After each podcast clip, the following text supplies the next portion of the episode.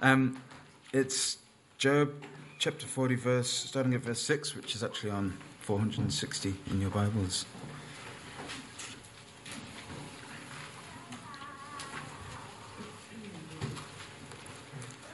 Then the Lord spoke to Job out of the storm Brace yourselves like a man. I will question you, and you will answer me. Would you discredit my justice? Would you condemn me to justify yourselves? Do you have an arm like God's, and can your voice thunder like his? Then adorn yourselves with glory and splendor, and clothe yourselves in honor and majesty. Unleash the fury of your wrath. Look at all who are proud, and bring them low. Look at all who are proud, and humble them. Crush the wicked where they stand. Bury them in the dust together. Shroud their faces in the grave. Then I myself will admit to you that, you own, that your own right hand can save you. Look at Behemoth, which I made along with you, and which feeds on grass like an ox. What strength it has in its irons, what power in the muscles of its belly. Its tail sways like a cedar, the sinews of its thighs are close knit. Its bones are tubes of bronze, its limbs like rods of iron. It ranks first amongst the works of God, yet its maker can approach it with the sword. The hills bring in their produce, and all the wild animals play nearby. Under the lotus plants it lies, hidden amongst the reeds in the marsh. The locusts conceal it in their shadow, the poplars by the stream surround it. A raging river does not alarm it, it is secure through the Jordan, should surge against its mouth. Can anyone capture it by the eyes, or trap it and pierce its nose? Can you pull in Leviathan with a, with a fishhook, or tie it down its tongue with a rope? Can you put a cord through its nose, or pierce its jaw with a hook? Will it keep begging for its mercy? Will you speak to it with gentle words? Will it make an arrangement with you for you to take it as its slave for life? Can you make a pet of it like a bird, or put it on a leash for the young women in your house? Will traders barter for it? Will they divide it up amongst the merchants? Can you, hi- can you fill its hide with harpoons, or its head with fishing spears? If you lay a hand on it, you will remember the struggle and never do it again. Any hope of subduing it is false. The mere sight of it is overpowering. No one is fierce enough to rouse it. Who then is able to stand against me? Who has a claim against me that I must pay? Everything under heaven belongs to me. It will not fail to speak of Leviathan's limbs, its strength, and its graceful form. Who can strip of its outer coat? Who can pe- penetrate its double coat of armor? Who dares open the doors of its mouth, ringed about with fearsome teeth? Its back has rows of shields tightly sealed together. Each is so close to the next that no air can pass between. They are joined fast to one another. They cling together and cannot be parted. Its snorting throws out flashes of light. Its eyes are like rays of dawn. Flames stream from its mouth. Sparks of fire, sparks of fire shoot out. Smoke pours out from its, from its nostrils as from boiling pot over burning reeds. Its breath sets coals ablaze, and flames dart from its mouth. Strength resides in its neck, dismay goes before it. The odds of its flesh are tightly joined. They are firm and immovable. Its chest is a hard rock, hard as a lower millstone. When it rises up, the mighty are terrified. They retreat before its thrashing. Sword that reaches it has no effect, nor does the spear or dart from the javelin. Iron it treats like straw, and bronze like rotten wood. Arrows do not make, make it flee. Slingstones are like chaff to it.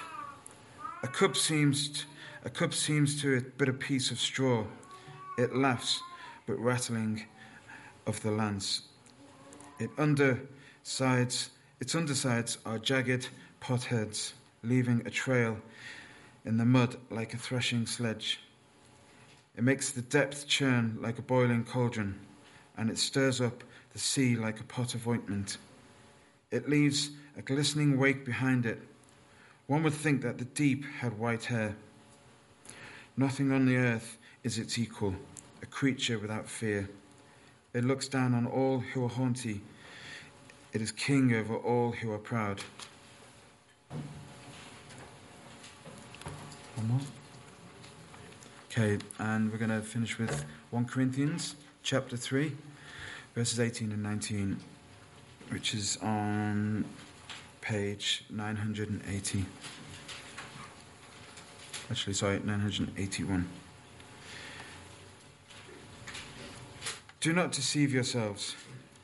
If any of you think you are wise by the standards of this age, you should become fools so that you may become wise. For the wisdom of this world is foolishness in God's sight. As it is written, He catches the wise in their craftiness.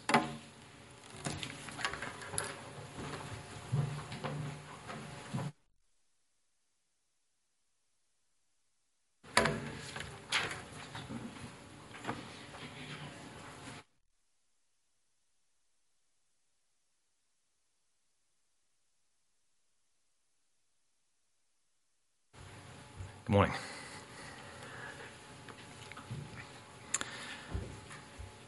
Never shall I forget that night, the first night in camp,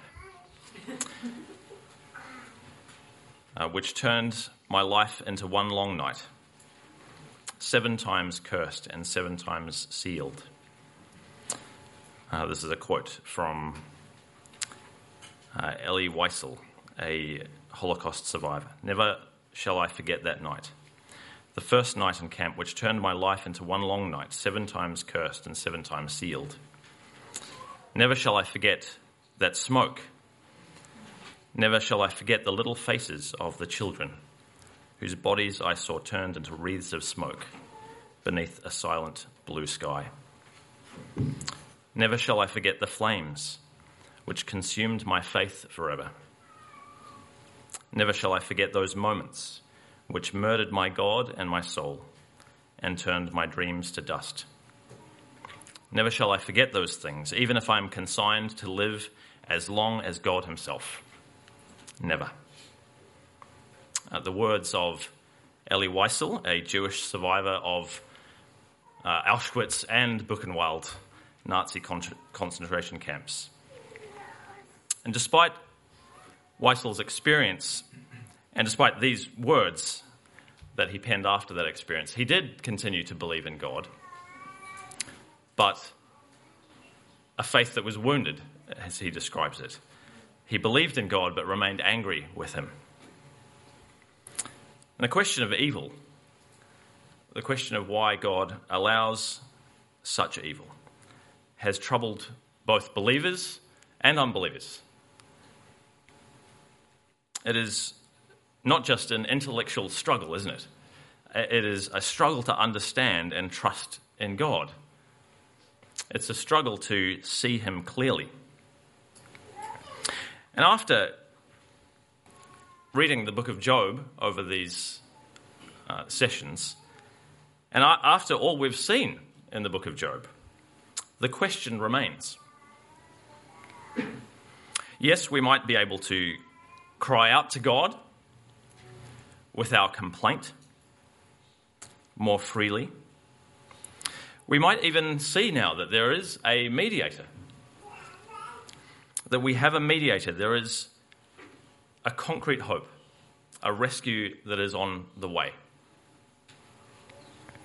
But here and now, the question of why just grows louder and louder. Will God answer Job? Well, there's a whole chunk that we're not covering this morning, and you may have noticed we only got to the end of chapter 20 yesterday, and there's 40, uh, there's 22 more chapters.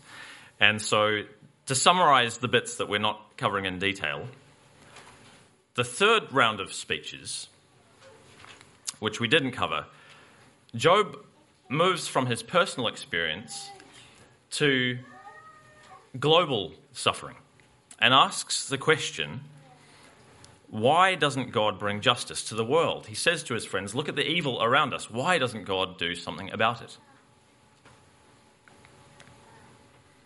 Chapters 29 to 31, Job issues a final challenge, like a closing statement in a court case. Job challenges God to present his case. Why have you destroyed me without cause? And he challenges God either to indict Job or clear him of all charges. So have a look in chapter 31. Chapter 31, verse 35. Oh, that I had someone to hear my case. I sign now my defense. Let the Almighty answer me. Let my accuser put his indictment in writing. This is Job's challenge. Will God answer? Well, next we hear from Elihu, chapters 32 to 37, the longest speech in the book of Job. And Elihu is a controversial character. He's not actually mentioned until this point, just pops out of nowhere. And he's not mentioned afterward either, simply ignored. And there are a whole range of different views about what to do with this character, Elihu. But basically, Elihu is a young man who can't stand Job's challenge going unanswered. He can't stand the silence. And so he takes it upon himself to hear the case and to act as the, the arbiter, this arbiter that Job has been looking for. But in the end, it turns out Elihu is a bit of a letdown, actually.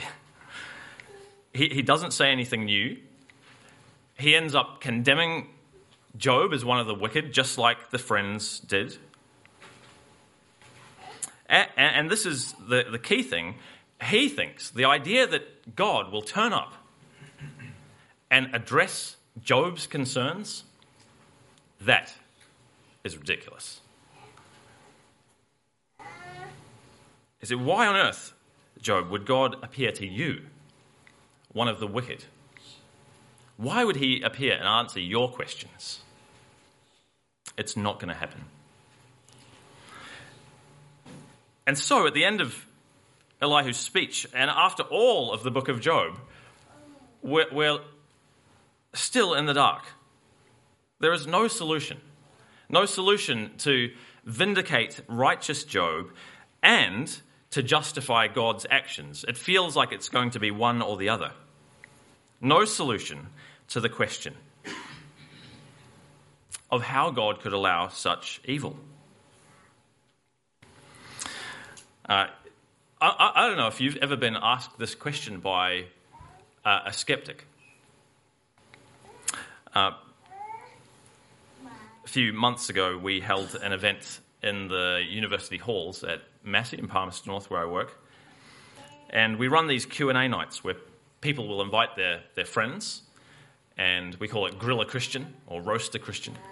And so we have a visiting speaker come in, and a Christian in the residential halls will invite the entire hall to come along and ask the toughest questions that they have.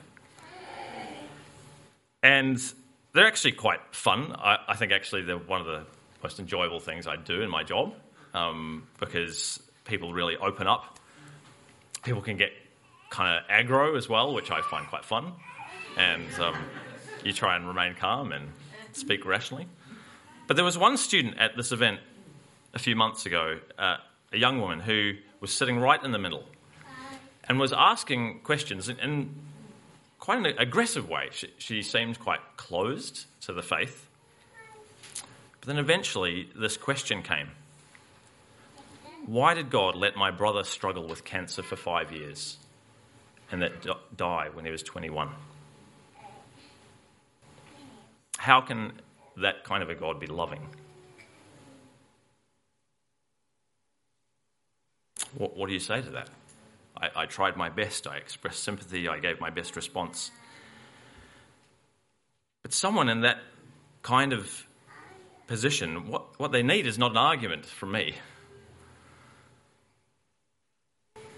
They need to, to meet God Himself. They, they need to hear from Him. And the best human wisdom ultimately will be disappointing and empty. As we heard Paul quoting the book of Job in 1 Corinthians, the wisdom of the wise is, is foolishness. Our best attempts to work God out will fail.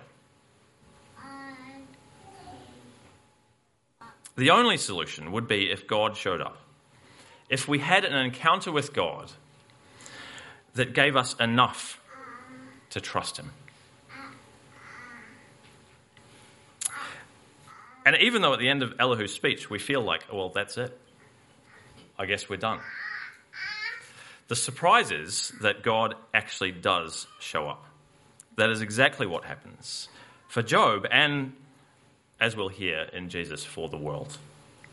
And so, that very long introduction, let's look at chapter 38.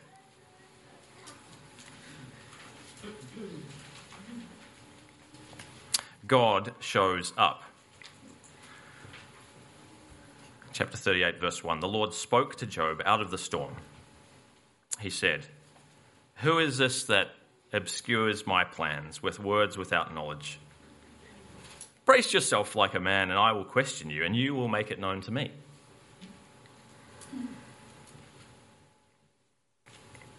As appearance of the Lord Himself, it, it just contains all sorts of surprises. Firstly, that God actually shows up. That in itself is a surprise. Because Job has hoped for it. The friends have denied that it ever, would ever happen, and Elihu says, God will certainly not appear before you.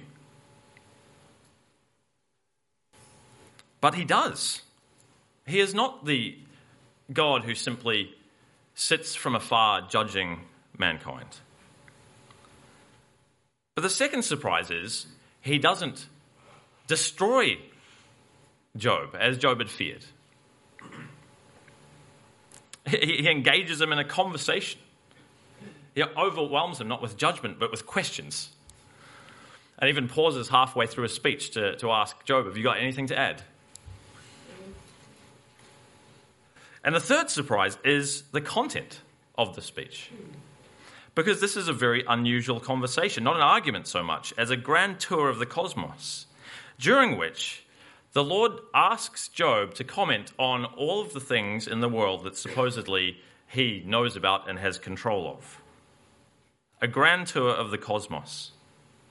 Job is asked, Tell me, Job, what kind of involvement do you have in these parts of the world? Did you create this? Are you involved in this? Do you sustain this part? the deep foundations of the earth, the limits for the sea? Do you command the dawn? Are you present at the, the depths of the ocean? Or know where the, the source of light and darkness are? Storage for snow and hail and wind and rain and lightning and ice, the constellations of the stars the clouds, the water cycle. Job is asked, Do you, do you govern the, the animal world? Provide prey for the lion and the raven? Chapter 39 Are you present like a midwife at the birth of mountain goats? Did you create the wild donkey that cannot be tamed? The strength and independence of the wild ox? Have you seen the bizarre behavior of the ostrich, who wanders around proud and even leaves her young? Or the majesty of the horse? Or the high fortresses of the hawk and the eagle? And halfway through in, in chapter 40, Job is asked, Job, do you have any comment? I'm listening if you want to correct me or, or teach me about how I'm running all of this stuff. Anything? And of course, Job is silent.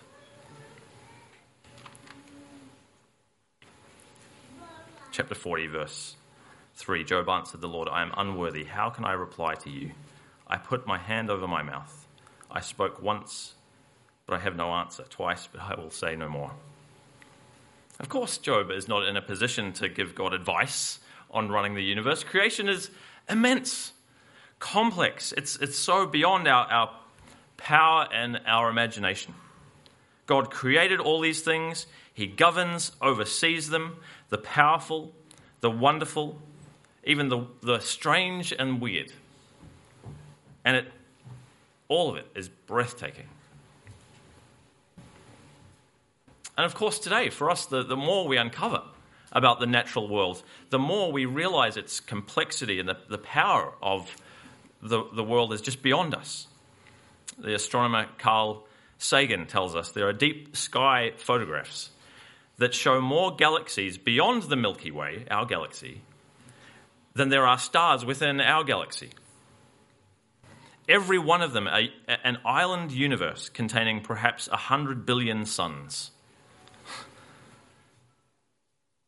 And then the neurologist David Eagleman will tell us within the very mind that is thinking that thought, the average neuron has about 10,000 connections to neighboring neurons. And given the billions of neurons in the human brain, it means there are as many connections in a single cubic centimetre of brain tissue as there are stars in the Milky Way galaxy. See, just the tiniest glimpse we get of God's ways overwhelms us and puts us in our place. Well, next, and after the intermission that God gives to Job, he leads him to another dimension of the world, another area that Job doesn't rule over. First, the natural world, but the second, the moral world the world of God's justice. And it's clear that Job is not in a position to manage this part of the world either. Chapter 40, verse 6. The Lord spoke to Job out of the storm Brace yourself like a man. I will question you, and you shall answer me.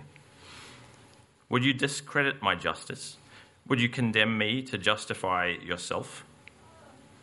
Do you have an arm like God's, and can your voice thunder like his? Then adorn yourself with glory and splendor, and clothe yourself in honor and majesty. Unleash the fury of your wrath. Look at all who are proud and bring them low. Look at all who are proud and humble them. Crush the wicked where they stand.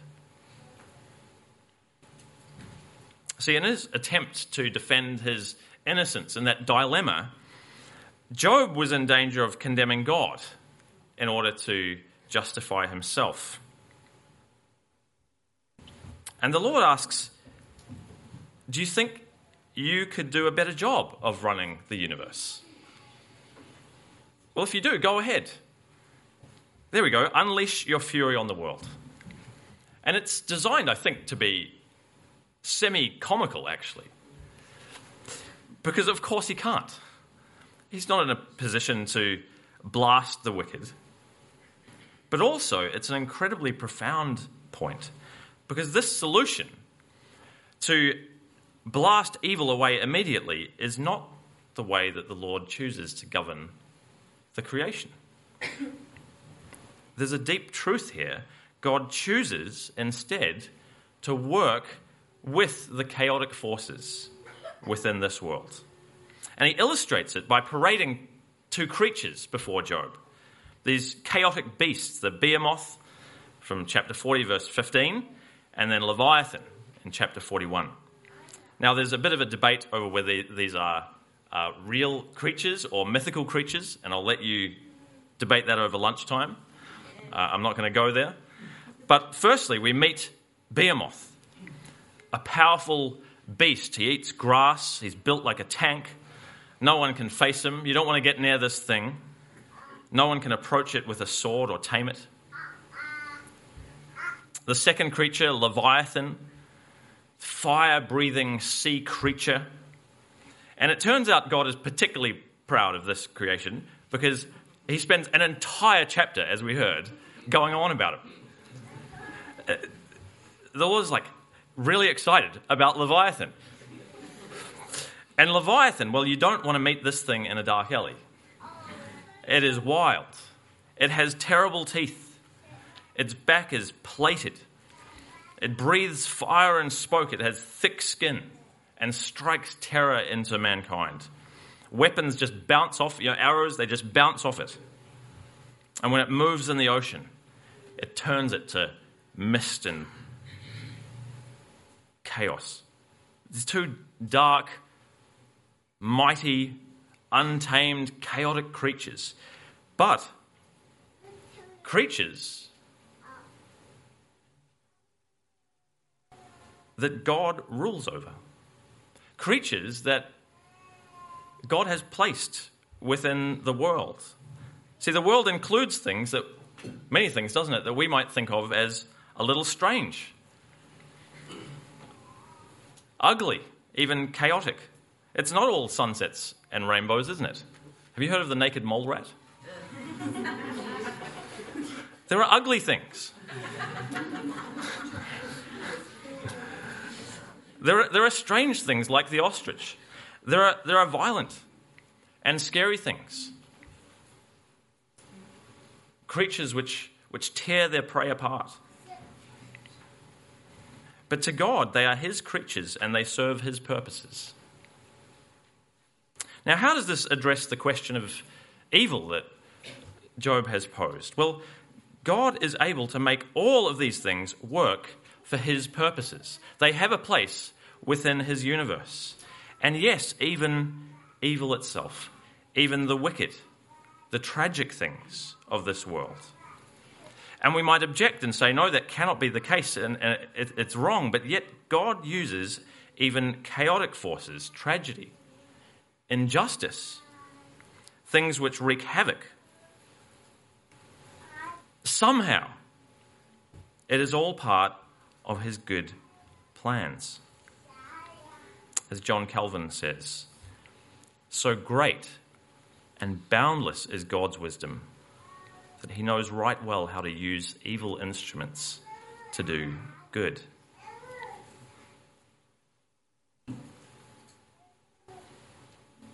And here we come to the conclusion Job has seen God. And the solution is not a rational argument. There's no explanation here, an accounting line by line for each instance of evil within the universe and its exact reason. Instead, what the Lord provides is a glimpse of himself and his power. And that's what we see in Job's response in chapter 42. And it really points the way for us. What is the way forward for us in our personal suffering and our questions about the way God runs this world? Listen to these words from Job 42. Job replied to the Lord, I know that you can do all things. No purpose of yours can be thwarted. You asked, Who is this that obscures my plans without knowledge? Surely I spoke of things I did not understand, things too wonderful for me to know. You said, Listen now, and I will speak. I will question you, and you shall answer me. My ears had heard of you, but now my eyes have seen you. Therefore, I despise myself and repent in dust and ashes. First, Job acknowledges he, he was talking about things that he really knew nothing about, things too wonderful for him. He realizes that now. God is far bigger than he imagined. But second, now that he has seen God, he, he doesn't need an argument. He doesn't need to press his case. And that, I think, is what the repentance is here. Repent simply means to regret a course of action and to turn around. In fact, even the Lord repents in the Old Testament. So repentance isn't necessarily for sin. And here, Job repents not of his sin, but from pursuing an explanation from God. He's seen God. He, doesn't need this court case anymore. God has shown up and God has given him more than he asked for. He's satisfied. Why? Because God has revealed himself and his glory in such a way that it is enough for him. And in fact, the whole ending of the book of Job is a massive win and vindication for, for Job. His friends are condemned. Uh, they're even told they need Job to act as a mediator for them so that, so that they can be forgiven of, of their speaking wrongly about God and Job. And then finally, the Lord restores Job twice what he had before. And, and why is this? Well, again, it's a mystery. Why did God take away only to give back again? We don't know. But it's, it's a bonus that God throws in at the end. See, what, what do we really need to still our questioning hearts? What do we need to trust God even when we don't have an answer to that question, why? We need to see God. Not a, not a rational argument. Job isn't given a reason, not a theodicy, to, to an argument to justify God, but a theophany, a revelation of God. The solution is not an argument, but an encounter. God reveals himself. And this, brothers and sisters, is what God has done for us in Christ. Here, we meet God face to face, literally. God has a face. At the cross, what do we understand about suffering? What do we see at the cross? At the cross, we, we see solidarity. That God is not indifferent. It's not that God doesn't care. We can rule that out because he has entered into the pain and confusion of this world and experienced it in the person of the Son. But second, at the cross, we, we see hope, don't we? We see the mediator. We see that there is an end to suffering because we have an advocate, one who fights for us. And he comes, he comes to destroy the reign of evil over the world, to destroy the powers of hell. And we see that there is an end to evil in the cross. But here at the end of Job, what do we see? Well, here, and also at the cross, more clearly than anywhere else, we see the wisdom and power of God. We see in the cross that God can take the most evil things and turn them for his good purposes. How does God overcome evil at the cross? Not through unleashing his fury on the world, leveling everything. How does God address evil at the cross? By absorbing it and by using the chaos of the evil that was directed against Christ to bring that very redemption that the world needs. See, the wisdom of the world fails. But when we meet Jesus, we meet true wisdom and power. And so, here's an invitation come and meet Jesus, come face to face with him. William Cowper was an English poet, uh, an incredible poet and hymn writer, but who endured immense mental suffering depression. He lost his mother when he was very young, his, his brother later in life.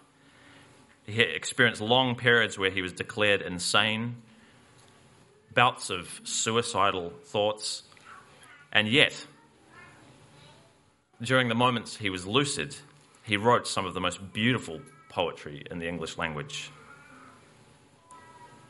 And I want to finish with uh, these words from a hymn God moves in a mysterious way. God moves in a mysterious way, his wonders to perform. He plants his footsteps in the sea and rides upon the storm. Deep in an unsearchable mine of never failing skill, he treasures up his bright designs and works his sovereign will. Judge not the Lord by feeble sense, but trust him for his grace. For behind a frowning providence, he hides a smiling face. Ye fearful saints, fresh courage take. The clouds you so much dread are big with mercy and shall break, and blessings on your head.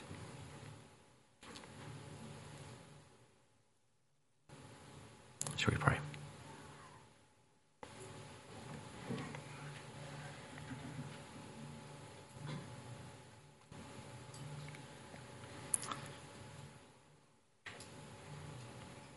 Father, your wisdom is unsearchable, your paths beyond tracing out. Who has known the mind of the Lord? Who has been his counselor? Who has ever given to God that God should repay him? From you, through you, to you are all things. And Father, we pray that you would show us Christ, that you would deepen our grasp of your wonderful power, your majestic wisdom that we see a glimpse of in the things you've made. That you've opened up to us in the cross of your Son, the Lord Jesus. And we pray that there you would give us a glimpse, enough of a glimpse of you, that would, we would be able to continue, that we would be able to continue laboring on in the service of the Lord Jesus in weakness and rejoicing, knowing that your plans for us are good, that beyond the frowning providence of our experience lies a smiling face. That you rejoice in us, that in Christ our future is secure, and that through him we have that promise that death and Satan and evil will be thrown in the deepest pit and Christ will be all in all. In Jesus' name we pray. Amen.